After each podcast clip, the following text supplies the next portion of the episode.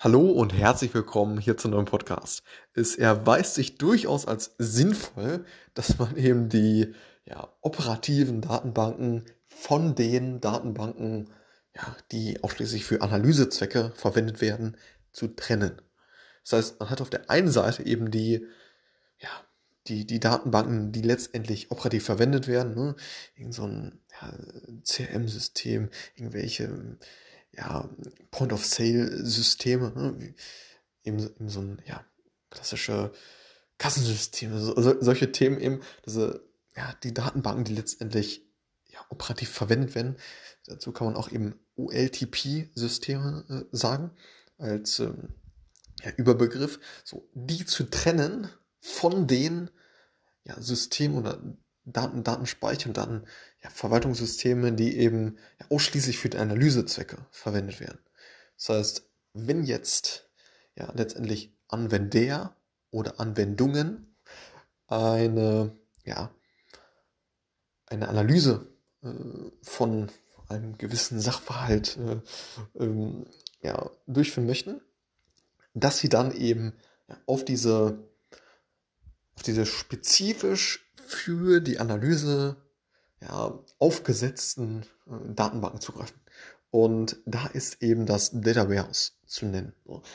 Und das Data Warehouse ist, wie ich es bereits äh, beschrieben habe, wirklich ausschließlich für die Analyse äh, aufgebaut, wo eben ja, die unterschiedlichen, von den unterschiedlichen Datenquellen, die es so gibt, äh, wie, wie eingangs aufgeführt, so ein CM, ERP, verschiedene andere operative Datenbanken, von diesen unterschiedlichen Datenquellen, vielleicht auch Webtracking-Tool und so weiter, die letztendlich diese, diese Daten, die relevant sind für die Analyse, wo sich das Unternehmen denkt, okay, diese Daten könnten wir mal jetzt und in Zukunft für verschiedene Analysen oder ja, verschiedene Fragestellungen, die wir eben bezüglich auf, auf unser Business haben, äh, diese, diese werden wir gegebenenfalls mal verwenden. Und all das, all diese Daten werden letztendlich in diesen Datenspeicher geladen namens äh, Data Warehouse.